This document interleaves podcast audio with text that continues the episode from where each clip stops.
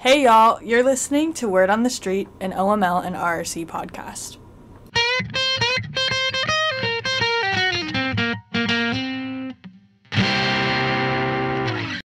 My name is Isa Montes. I'm a student inclusion educator on the OML side, and I'm joined here today with two lovely people from the Ignatian Center, um, and I'll just have them go ahead and introduce themselves. Hi, my name is Jazmine Low. I use she, her pronouns, and I am one of the program directors for immersions at the Ignatian Center.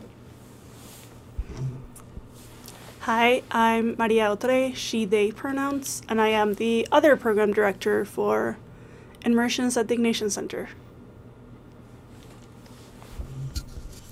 Wonderful. So today um, we're just in conversation with one another and with you listening about um, houselessness and specifically the urban plunge that the Ignatian Center um, does every quarter. And yeah, just talk about the Ignatian Center immersions and some things that we took away from the urban plunge. I went on the urban plunge in February this quarter, and I just heard about it through email, through the Ignatian Center emails, um, or the either that or the College of Arts and Science emails. And I read a little bit about it, and I think I was interested to see a place where, despite being in the Silicon Valley, despite being in San Francisco, one of the most affluent areas in the nation, that there was such disparity of income, of shelter, um, of housing. So I decided to go on this urban plunge, which is a day long immersion with the Ignatian Center. Um, I went with a couple of other students. Um, a typical urban plunge with the Ignatian Center um, looks like meeting early in the morning at the Ignatian Center, which is um, kind of a, across the street um, from the Noble side um, of campus, and so we'll, we all met there. And um, for me, the urban plunge was um, in SF, so we all took two vans. Um, thank you, SCU vans. Um, took two vans to the Tenderloin district, um, and so there we worked with Faithful Fools.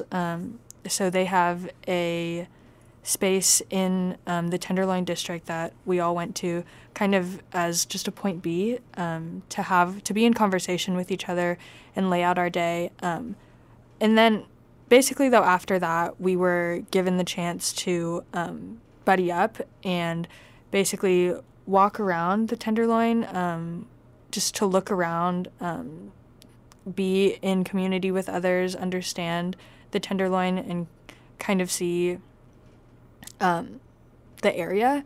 And then the one thing that we all um, had to do before we came back to Faithful Fools was to have a meal in one of two soup kitchens. And then we did that. Um, we're able to walk around a little bit more and then came back to Faithful Fools to be in discussion with one another, kind of talk about our experience and why we were there with each other, um, and make sure that this was um, a meaningful experience.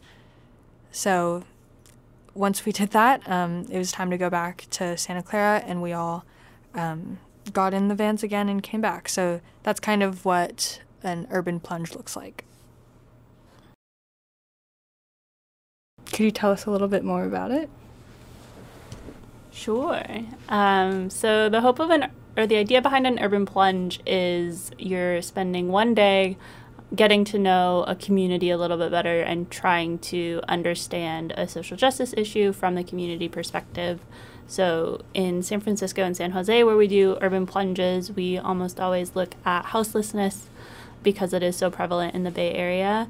And our goal is to give students um, just a little bit of a glimpse into the issue or the yeah the issues around houselessness, what contributes to houselessness, and also humanize the experience um, and show them all the work that's being done around houselessness and working towards housing justice um, and how to further their own experience and understanding of um, social equity. Um, yes, and I think I would add to that is the Ignatian Center is um, the house for the community engaged learning team. So we do a lot of programming beyond the plunges, but the plunges really do uh, feed into all our partnerships with organizations in the Bay Area. So we work very closely with Faithful Fools, who is the the the organization that hosts us in San Francisco, who do specific outreach for housing, uh, housing rights, uh, houselessness, accompaniment, and other work on the streets. Uh, and in San Jose, we work with other grassroots organizations, uh, Feed the Block and Black Outreach, that also do direct um, accompaniment-based uh, work in San Jose area with the encampments. So this is really part of a bigger work with organizations and with community engaged um, learning that is opportunity for SCU students to go and be with communities. Yes, and I think uh, part of the reason why I was so interested in this immersion was because I had a curiosity for how these circumstances arise, how this might be connected to capitalism, to to other just histories of oppression. And so I think it was really informative not only to read about these things, but to to be in that community um, and to walk around San Francisco in the Tenderloin district. Um, can you tell us kind of what the Tenderloin district is? Sure. So um, this is a very brief and inf- informal history, um, but based on what I've personally learned from our partners at Faithful Fools, is the Tenderloin district that has, is one that has historically um, been targeted by city officials and police as a place to essentially push crime and houselessness so that it's not in other parts of the city. So there's a lot of policies in place that um, will kind of push or almost like corral, really, mm-hmm. um, a lot of different aspects of crime and houselessness into this one area as a way to almost erase it from the rest of the city. Um, and I think it's fairly well known among San Francisco residents and probably Bay Area residents um, that the Tenderloin is seen as just like a bad area. It's like, oh, you don't go there. Like if you're not if you're not actively living there, there's it's kind of seen as no reason to go there necessarily. Um, it used to be the um, there was a lot of actually like gay activism in the Tenderloin um, initially, and I think that was one of the reasons why it was targeted is because there was a negative stigma around the area already, um, and so you see a really really high concentration of folks who are unhoused in um, the Tenderloin, and that narrative has kind of persisted um, and caused a lot of stigmatization around the kind of like four or five block um, chunk of San Francisco.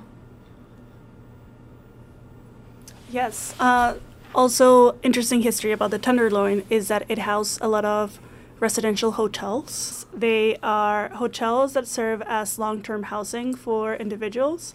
So, because of that, the, the, the city has really bought out many of these hotels as form of informal shelters for people people experiencing houselessness. Um, so that is why also it's very location specific. Uh, like Jazmine said, uh, a lot of issues are corralled in the area. Um, and I think we can speak a little bit about the demographics of houselessness, specifically in the Tenderloin, because we see that a lot of um, people, especially Latinx and Black uh, people that are really a small part of the bigger number of San Francisco residents are overrepresented in the houseless numbers. So I think it's almost 30 something percent of houseless people are Latinx. And also like a very high uh, number for black individuals. I don't know. Do you have the numbers? Yes. Yes. What a great transition. Yeah, so I'm going to read off some of the numbers here um, because the this issue of housing disproportionately affects Black and Latinx mm-hmm. folks. Um, so the share of Hispanic slash Latinx people experiencing homelessness actually increased from 19% to 30% since 2019, which is a 55% increase, even as the total count of people experiencing homelessness dropped by 3.5%. So, um, this figure just reflects that overrepresentation that you were talking about. Um, while Latinx people make up 16% of San Francisco's general population, they are 30% of unhoused people. And Black, African American, or African unhoused people are also overrepresented at 38% of the total houseless population compared to 6% of the general population. And Asians or Asian Americans are underrepresented at 6% of the homeless population compared to 37% of the general population. Yeah, so those are just some of the numbers and some general numbers on shelter spaces. Since 2019, unsheltered homelessness decreased in San Francisco by 15%. In 2019, there were 5,180 unsheltered people experiencing houselessness, but in 2022, this number dropped to 4,397. Um, so, this decrease corresponds with a significant increase in housing and shelter resources. Um, yeah, so in 2020, there was an 18% increase from um, people staying in shelters since 2019, um, and that corresponds with a 24% increase in available shelter beds. Yeah, so that's some background on the urban plunge and also the Tenderloin district. Um, I guess we can kind of just speak to our own experiences. Uh, I think y'all have been on more urban plunges than I have. Um, That was my first one to Really? San Francisco. Yeah, so I had not done that before. I'd done once to San Jose, but that was uh, also my first time experiencing Faithful Fools um, and going on what they call a street retreat. hmm Is does San Jose is it a different experience than uh, the Tenderloin in SF? hmm Yeah. So our urban plunges to San Jose are with, um, like Maria previously mentioned, our San Jose partner. Um, organization is called Feed the Block. They're really, really wonderful. Um, they're part of a larger program called Black Outreach um, that was formed by San Jose community members in 2020.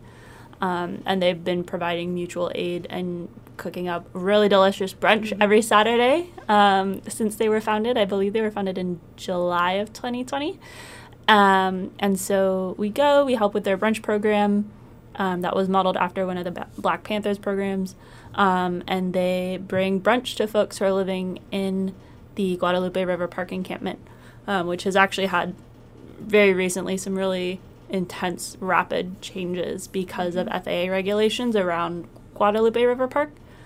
Um, but they serve three to six hundred meals a week. FAA is the Oh, the flight authority. Yes, that's yeah. um, the FAA, the Federal Aviation Association, um, essentially told the city of San Jose, "You can't let people live on this land," um, and it was the land directly below the San Jose airport um, that was in the f- flight path. So.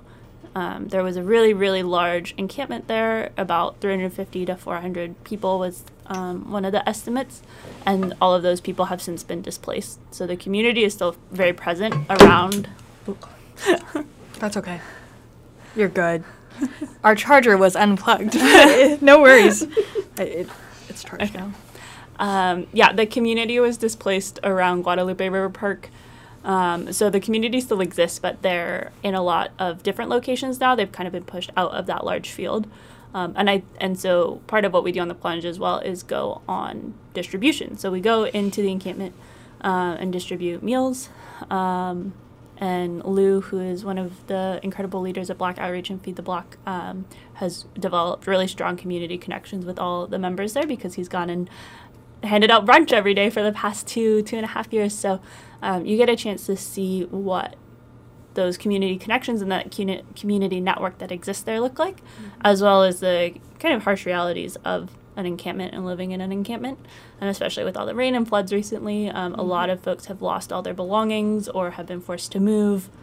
Um, so that was just a little sidebar of um, a similar concept of learning about houselessness from community members in San Jose, but it does look different than in San Francisco. That it's so interesting. Um, you mentioned like the the programs for um, food.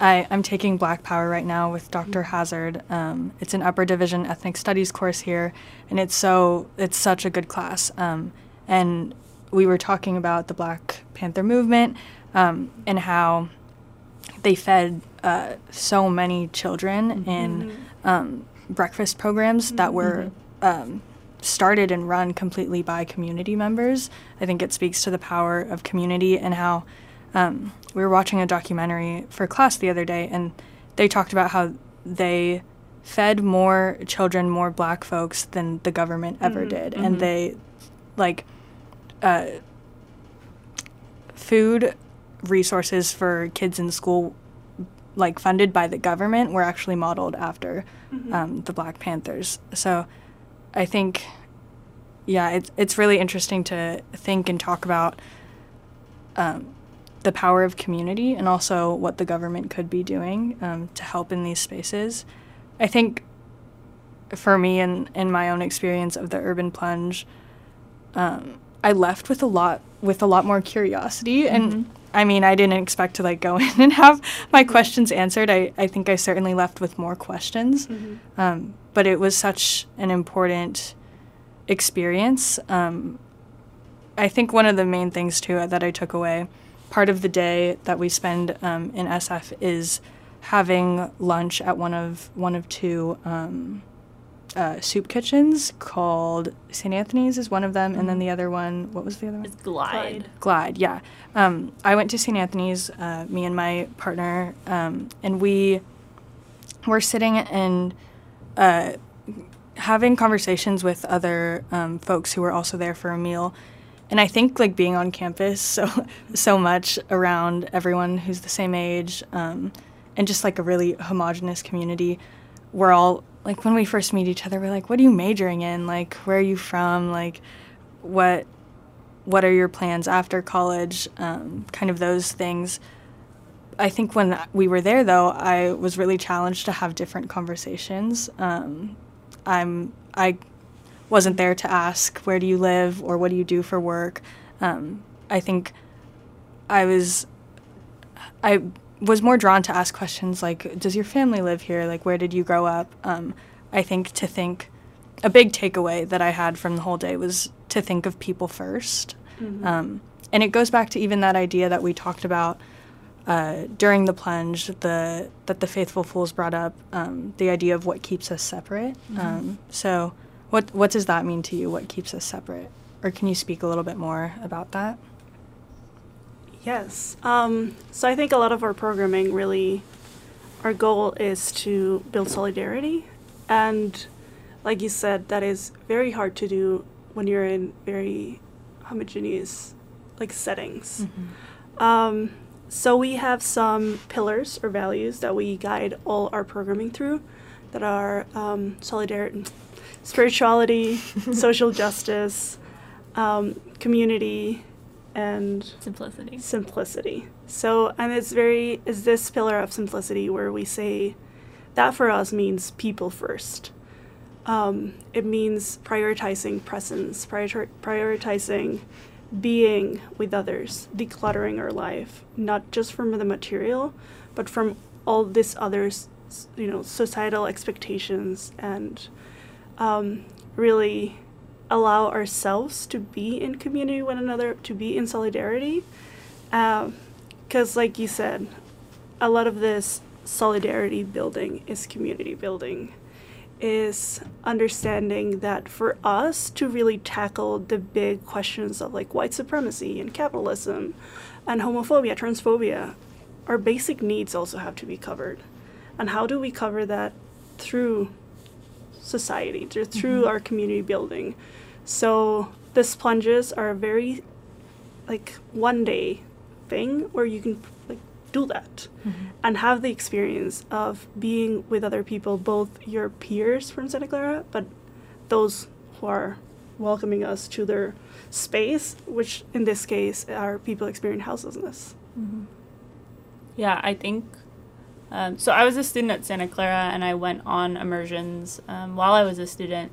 And the pillar that struck most with me, or helped really shape how I live my life the most, was simplicity. Um, because I think what simplicity does is when you are valuing people over things, it allows for so much more space in your life. Mm-hmm. It allows for more space to think about equity, to think about justice, to think about community um, in a way that is easy to lose sight of. Um, it doesn't mean just, you know, buying secondhand clothes or not eating meat or not spending money. It can be those things, but what it really means is I'm not going to prioritize, I'm not going to spend all my money and time and resources to look like what a societal expectation of someone who's mm-hmm. successful looks like. I'm not going to spend all my resources over consuming meat or produce or you know the the fanciest highest end mm-hmm. um, groceries uh, because my time and money is better spent focusing on people and relationships. And I think inherently, when you start to do that, when you try and let go of your own ego, really, mm-hmm. it naturally leads you towards a more justice oriented life. Mm-hmm. Um, yeah, and I also have to say that many of us here on campus have the choice of living a simple life. Um, and that is something that we really have to acknowledge, right? Mm-hmm. That we are choosing to like prioritize not eating meat or the way we consume but for many others that's not a choice right? And that is also brought into conversation then of really analyzing our identity in context and then also finding then our role in a bigger social movement because if we don't start from there then it gets very complicated as we move forward in you know in the fight for social justice wherever we're choosing to focus on. Um, so that's very much integrated into all of these experiences. Yeah. And like on the plunge if you're able to set aside for a day yeah. you know the stress of getting assignments done and worrying about going out with your friends and what party you got invited to or um, you know, what people on campus think of you, and you decide to show up. And you said, Today I decided to hang out for a day in the Tenderloin. That's exactly what everybody else who is in the Tenderloin has also done. There is a sameness there, mm-hmm. um, and there's a shared experience. Um, and it is definitely a privilege to opt into that, and we can recognize that. Um, and also with hopefully maybe like some of the conversations that you had, there's a chance to move beyond that as well and mm-hmm. find what instead of what keeps us separate, what connects us. Mm-hmm. Did you have any experiences on the plunge where you're like, oh, that's a connection, or I feel a kinship or a sameness with, with somebody that you met? Mm-hmm. Yeah, it it was interesting. I um my so we during this uh, the immersion we did the buddy system. That's who I re- my partner that I referred to earlier, um, and because it was like a buddy system and we were just kind of free to walk around. Um, it was interesting. I feel like I was able to connect with someone from Santa Clara, so like a SCU student, um, but also we experienced the conversations in the soup kitchen together. Um, and I was talking to her, and she was kind of sharing her experience of it all. Um, and even after, because we all went to the soup kitchen and had lunch, and then came back to Faithful Fools and spoke together and there were a lot of experiences where other students um, went in with their partners and had really meaningful conversations. Um, and our conversations were very meaningful as well, but they were they were certainly different. They weren't um, like a fairy tale story. Like you came in and you were um, changed by by one conversation. But I think that almost made it more. Um, it allowed us to kind of reflect more critically uh, and my the my partner was saying that she didn't expect to have those conversations um, and yet i guess it it allows you to understand that these are people too and you have to put people first i guess mm-hmm. um, so it was interesting to think of my place at Santa Clara in South in Silicon Valley in my future career as well as this community that is just an hour or less away. Um, so kind of having that duality of being here with Santa Clara students, with my university, um, and then just seeing also a community that is not so far removed. Um, yeah, and I think one thing that I've continued to think about to this day um, is the idea that Jazmine brought up of spatial justice, um, which I think was re- really interesting. And we're going to take a break right now, um, and we'll come back and talk about spatial justice as well as kind of just the Ignatian Center more broadly and other immersions that they do, and the intent and the impact of those immersions. Hi everyone, this is Anissa taking a little break from the conversation to fill you in on some things that are be happening pretty soon. First off, TLC board applications are live. They are looking for people to be a part of the TLC board for the 2023 2024 academic school year. The positions are listed within the application. You can either scan the QR code that is listed if you are viewing this on YouTube, or you can use the link in their bio to find the application. The deadline is next Friday, April 28th. So, actually, this Friday, April 28th, and you can feel free to contact them with any questions that you have about the position. If you're going to find the link, uh, you should head to their Instagram page uh, at TLC underscore SCU. Again, that is at TLC underscore SCU.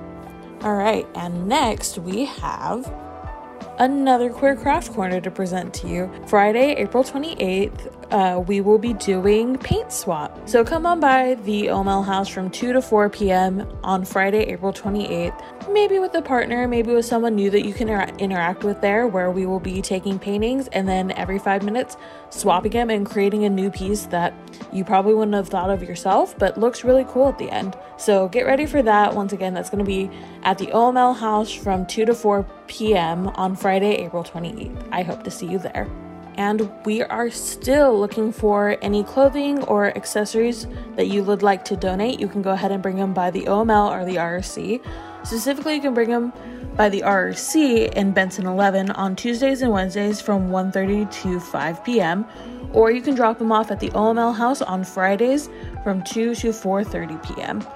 Once again, if you have anything, just even if it's just like a shirt or maybe a bracelet or something, anything would help. It would actually help us a lot for the next event that I'm going to tell you about, which I am so excited for. The Rainbow Resource Center is presenting our first thrift tea event. So, this is going to be an event where people could come in, uh, get some free clothes, get some free accessories, as well as look into gender affirming resources and gender affirming care resources specifically. You don't have to pay anything to be here, you could just come and get some clothes. And it's going to be really fun. And once again, that is going to be on Sunday, April 30th from 11 a.m. to 2 p.m. in the Williman Room. Hope to see you there. And now let's get back into the episode. Welcome back. um, so, we're just going to talk about spatial justice a little bit more. Um, this was something that Jazmine brought up when we were all speaking at Faithful Fools after that I've really been pondering, and I think it's something that we can all think about. Um, so, Jazmine, take it away. Oh boy. Um, will not pretend to be an expert in the idea of spatial justice, uh, but I can share what my experience was while we were there. Um, so we were sitting in this park. I guess it was. It used to be a parking lot, um, and a private nonprofit had taken it over and turned it into a what they called like a community space. I think they called it the Oasis.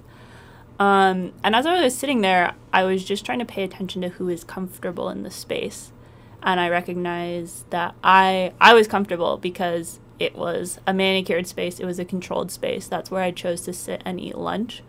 Um, there were people who were walking in with their dogs. There was a place where you could grab coffee, and I don't think that this space was bad for existing or wrong.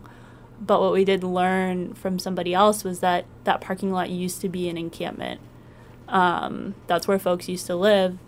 And for whatever reason and through whatever mechanism, they got pushed out to make room to allow somebody who is housed, who is not from the area, who is who works for a university to be more comfortable in the space than they were.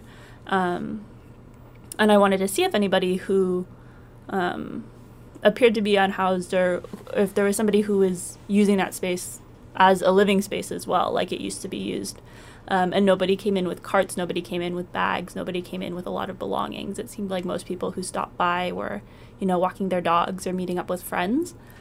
Um, and it just made me think a little bit more about what is a just and equitable use of space and who gets to who gets priority in communal spaces? And is there a communal space that we can build where truly everybody feels comfortable? And i'm not sure if that's true um, because we all have different needs and desires for space. Um, but I think what is true is that over and over and over again, especially in San Francisco where space is so limited, we see a prioritization of people who can afford to be there, who can afford to buy up space. Um, and I don't think your ability to pay correlates to your worthiness of taking up space. And so um, I'm still very new in my understanding of spatial justice, but it was a good prompt for me to reflect on. Yes, I think I was introduced to the concept of spatial justice by you and Professor Riley uh, in one of our visits to the Guadalupe River Park encampment. Um, I think for me, I have been pondering about the way design plays into how we inhabit spaces and how the use of like what is called hostile architecture is also used. Um, so specifically in San Francisco, uh, the way they corral like houseless population to the Tenderloin area is through the use of hostile ar- architecture, and this looks like spikes underneath uh, hi- highways, or like boulders in like um, sidewalks that are wide enough to like put up a tent. Um, and also in such more subtle ways like this oasis space that it was set up like a little cafe like an outdoor cafe with like nice cute picnic tables and like a little um, turf space for dogs um, and it was very manicured very mm-hmm. aesthetic i would say and i feel because it's so aesthetic and so visually pleasing, we rarely criticize mm-hmm. those spaces, right? Because we're comfortable there. Exactly. Mm-hmm. Or, or like because we, society has told us that, you know, a very beautifully manicured like lawn mm-hmm. is a good use of space because it, it's aesthetic. right? How could it be wrong? How could it be wrong? When in reality, when you like dig a little bit, it's like, oh, this beautiful thing is being used for horrible, horrible, um, like purposes. Mm-hmm. Um, and I think when we talk about spatial justice, we really have to like unlearn and be very careful of saying, okay, how is this like white supremacy in operation? Mm-hmm. How is this like ableist mm-hmm. in its original design? Um, also like how is it sexist this is something when i started like looking into spatial justice is like cities are thought of like transportation public transportation are thought of from like a man like quote unquote man life right from work to home and that's it but mm. what of those who have like caretaking needs well the bus won't go there it won't go near schools or it won't mm-hmm follow like a pattern of someone that it's like mm. doing the amount of care work who have historically been women, right? Um, so all of this is spatial justice, and it's really everywhere. Mm-hmm. If you start like pulling the thread and like how we say like taking out the blindfold. Yeah, if you're listening to this while you're walking somewhere, yes. I invite you to just take a look around and see what you notice, um, because there's elements of this, like you said, absolutely everywhere. I know in, I mean, on campus, mm-hmm. we can examine our mm-hmm. use of mm-hmm. space. Is, you know, are the lawns the best use of space? Could that be housing? Could that be restorative agriculture? Could mm-hmm. that be, mm-hmm. you know, rain and water recapturing systems? Could those be marked unmarked graves? Right. right. At the moment, they are just like unmarked. Yes. yeah, unmarked graves under our feet. Yeah. Um, there's a interesting display of this right in downtown San Jose as well. Um, there's where I think it's First Street and Market in the SoFA district. They come to a point and there's a little triangle and there's a park right there. And there's these like interesting marble sculptures almost. They look like giant marbles just in the grass and they're um, they're not regularly placed. They're kind of scattered, and so it looks artistic. You're like, ooh, a sculpture. Um, but really, what it's doing is stopping people from camping um, or at bus stops. When you're at a bus stop, look and see if that's in place that you could lie down, or if it's designed just to be able to sit or lean on for you know a sh- extended or a short period of time, not an extended amount of time. Um, yeah, so where, wherever you're walking or sitting or listening, I invite you to take Yes. a look around and just consider who was the space designed for, um, and was it equitably designed.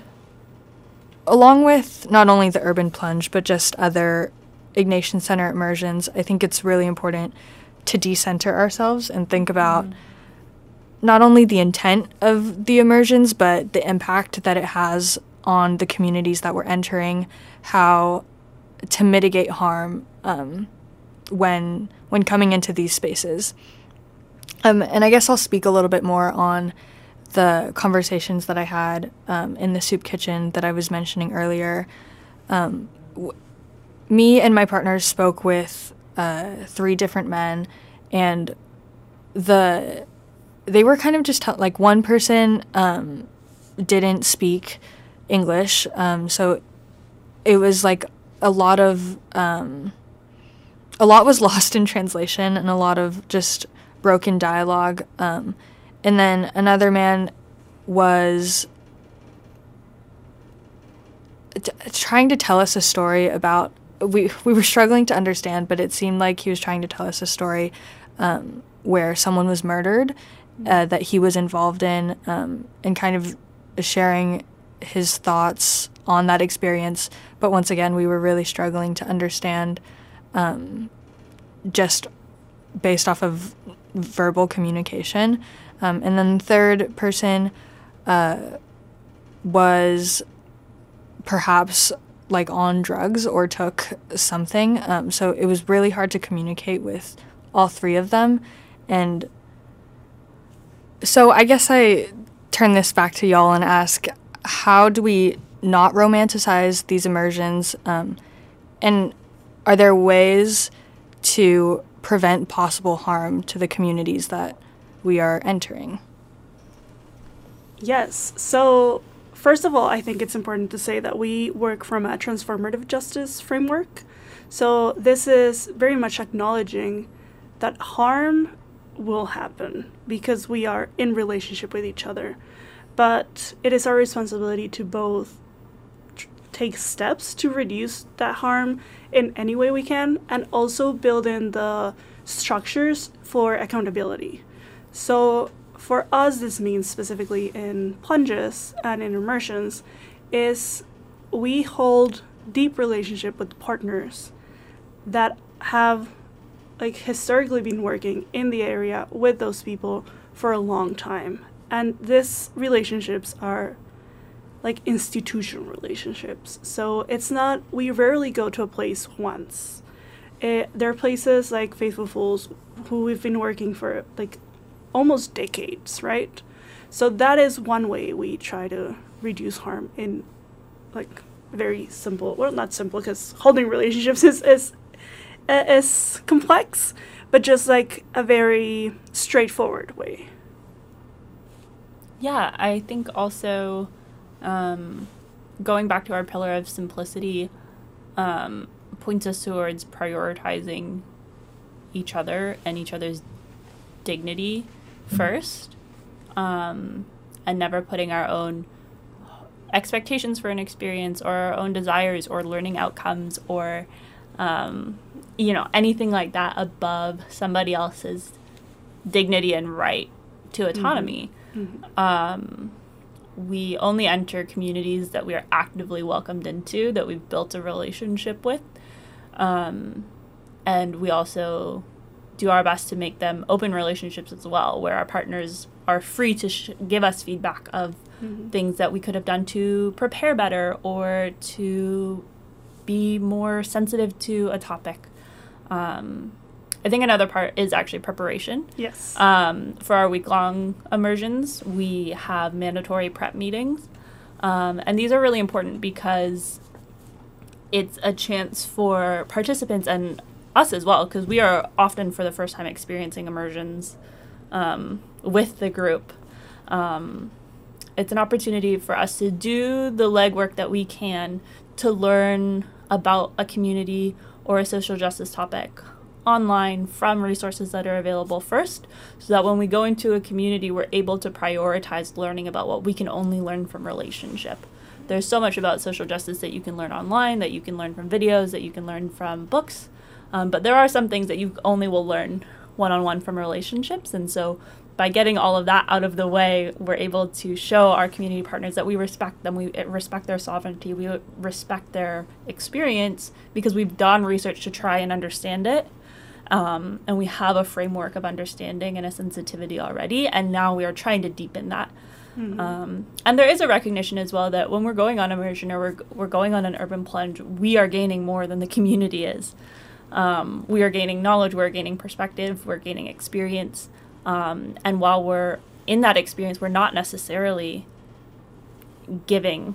Um, sometimes there are service elements, but our immersions are definitely not service focused. Mm-hmm. And so it's important for us to continue the relationship afterwards. Um, I think it's naive to think that you can solve a problem before learning about it, um, but it's also disrespectful to learn about it and then not mm-hmm. do your part to continue that relationship. Um, recognize the role you might play in a systemic injustice, um, or try and benefit the community you've just visited and developed a relationship with as well.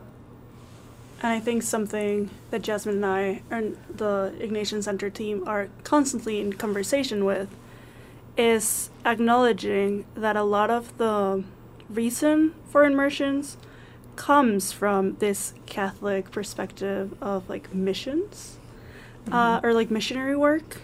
And then what is our work today in disrupting those harmful ways of doing work? Um, how do, can we like challenge this idea of volunteerism or this, I mean, whole narrative of poverty porn? and going to s- spaces to almost consume the struggle of others. Mm-hmm. And I think for us, all the relationship building with partners, all the formation and prep work that we do is very intentional part of us disrupting that narrative. And we are very much creating this space and these experiences from a point of we're building solidarity we're, we're building um, a relationship where we can be in awe of the work and the amazing uh, like liberatory and emancip- emancipatory work that community partners do right so we are there to celebrate their successes and their i don't want to say resilience because that's not even what it is right it's so much more than resilience um, we're not there to see how they suffer, right? We're not mm-hmm. there to um, witness the oppression of others because we are in such a privileged place, right? Because we also acknowledge that many of our students and like ourselves as staff members and faculty, we all live through like intersecting identities that might be like experiencing oppression, right? So we would never try to say we're all privileged from Santa Clara. We do hold privileges, but that's not our whole identity. So, how do we build this celebration from two different spaces of like liberation? So, that is very much like a face to face, person to person way of entering these spaces. And, like you said, um, we're not there to get a fairy tale conversation and say, like, oh, a person experiencing homelessness or so kind or so what whatever right? There's this inspiration story. That's not what this is. This is saying we are human and we deserve so much better and what can i do in this space that i inhabit and like the spaces I have access to to challenge those systems and structure that are oppressing myself and also others. Yeah. Uh, I guess back, like a little bit back to the point on missionary work and the Mm. Ignatian values. Um, what would you say to some students who are kind of skeptical of the Ignatian Center? Um, just, I guess, because of the attachment with that name. Mhm. Um, what, what work? What would you tell them about the Ignatian Center? Yeah, I think one of the beauties of the Jesuit education model is that it's actually very open. Um, it doesn't necessarily have, we don't have for our immersion specific learning objectives in the way of, oh, I hope you can name 10 facts about houselessness after this urban plunge or, you know, things like that. What we're trying to do is give students a framework for interacting with the world and understanding social justice topics. Um, and some of that does come from Jesuit ideology. Um, some of it does come from Catholic social teachings. Um, I think that there is, along with all the harm that the Catholic Church has caused, there is also a lot of wisdom. There's a duality there. I don't think Mhm. any one person or one institution or one ideology is entirely good or entirely bad. Um, but we look at our core principles, especially of human dignity um, and community, and we give frameworks, but there's no expectation that you conform to them. There's no expectation that you agree with them. Um, and I think as well part of our program, and one thing that really attracted me to immersions when I was a student was that they're very, they were very open to criticism. Um, and we actively criticize ourselves and our choices, and we're constantly asking ourselves, is this equitable? Is this just? Who are we centering? Um, and we've changed practices because of that. We don't pretend to be a perfect program or a perfect institution or a perfect solution um, or perfect framework, but we are centered in a lot of Jesuit ideology um, for transformative justice. And however you want to take that, whatever tools you take away from it, even if it's like, oh no, that's completely wrong and none of it sits right with me and I'm never going to do that again, like that's okay for us too. We'll want to hear that feedback. We'll, we'll want to know what you took away. Um, we'll want to hear your criticism and adapt adapt it to our programs. Um, but yeah, there's no prescribed expectation that we have for students coming out of it. We want to encourage students to become independent thinkers who are spiritually aligned within themselves, um, who are working from a place of justice and equity. Um, and maybe the immersions program isn't the place where you can do that, and that's okay too. Mm-hmm. Um, yeah, but if you're interested, we would encourage you to apply and come see. Yeah. Maria, anything? Um, yes, I think we do acknowledge that sometimes, like, both the Catholic and the Jesuit can bring up, like, harm and the history that we, you know, of carry, but we are also very intentional in building um, inclusive spaces. So even I think our staff is somewhat diverse in Santa Clara, uh, right? Like I myself, I'm like I'm a queer, non-binary Mexican immigrant.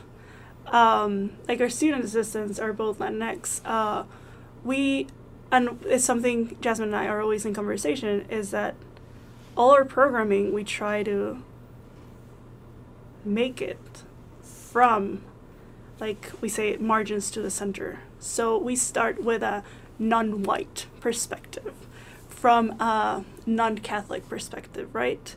And then everything towards the center will be included by default. But we don't do it the other way around expecting others to feel included right so we do acknowledge that of course this is jesuit tradition and this is um, like we have a Catholic um, like ancestry in the programming, uh, but that is a gift, but also an invitation to be extra critical, and I think that's a Mhm. gift. Uh, it's it's truly a special place where you're invited explicitly to bring feedback, to bring mm-hmm. how can we make this better mm-hmm. without and because that framing allows it, right? It mm-hmm. says like how can I do less harm? How can how can I serve more people? How can I right? It's like this idea of magis, right? Do the most. And that is a Jesuit ideal, right? So I think we use all of these tools to be better in whatever way we can. Yeah. I think like part of what I'm hearing you say and part of what I think I take away from um, Ignatian Jesuit values is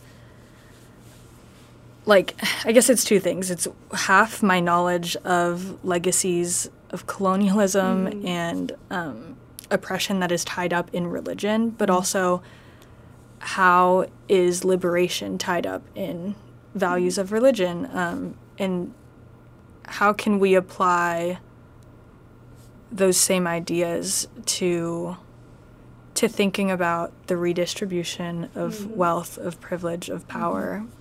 Yeah. I want to thank you both for being here, um, for being in conversation with me today, um, and for continuing to discuss such important topics even after the urban plunge. And as we continue to think about these things, um, these are things that are happening today for many people that will happen tomorrow, next week. Um, so thank you for being here. Yeah, and I'm going to give you the mic to kind of lead us out of this conversation. Yeah, thank you so much for having us and inviting us. Um, if anybody out there is interested in an immersion or any of our programs, um, there's a lot of info and most up to date about what current immersion cycles we're accepting applications for um, on our website. Um, just immersions. So uh, if you search it, SU immersions will will pop up. Um, and we do have a lot of financial aid available. So just want to put that out there. Please don't let the price of an immersion be a reason you don't apply. Um, but yeah, thank you for having us. I'm glad you walked away with more questions than you came into an urban plunge with. Um, That's our biggest hope. I think that's the biggest metric of success for us. Um, and yeah, we just wanted to close out with a quote that really guides a lot of our work and hopefully summarizes some of the things we've been talking about here. Um, it's by Lilla Watson, and she says, If you have come here to help me, you are wasting your time. But if you have come because your liberation is bound up with mine, then let us work together.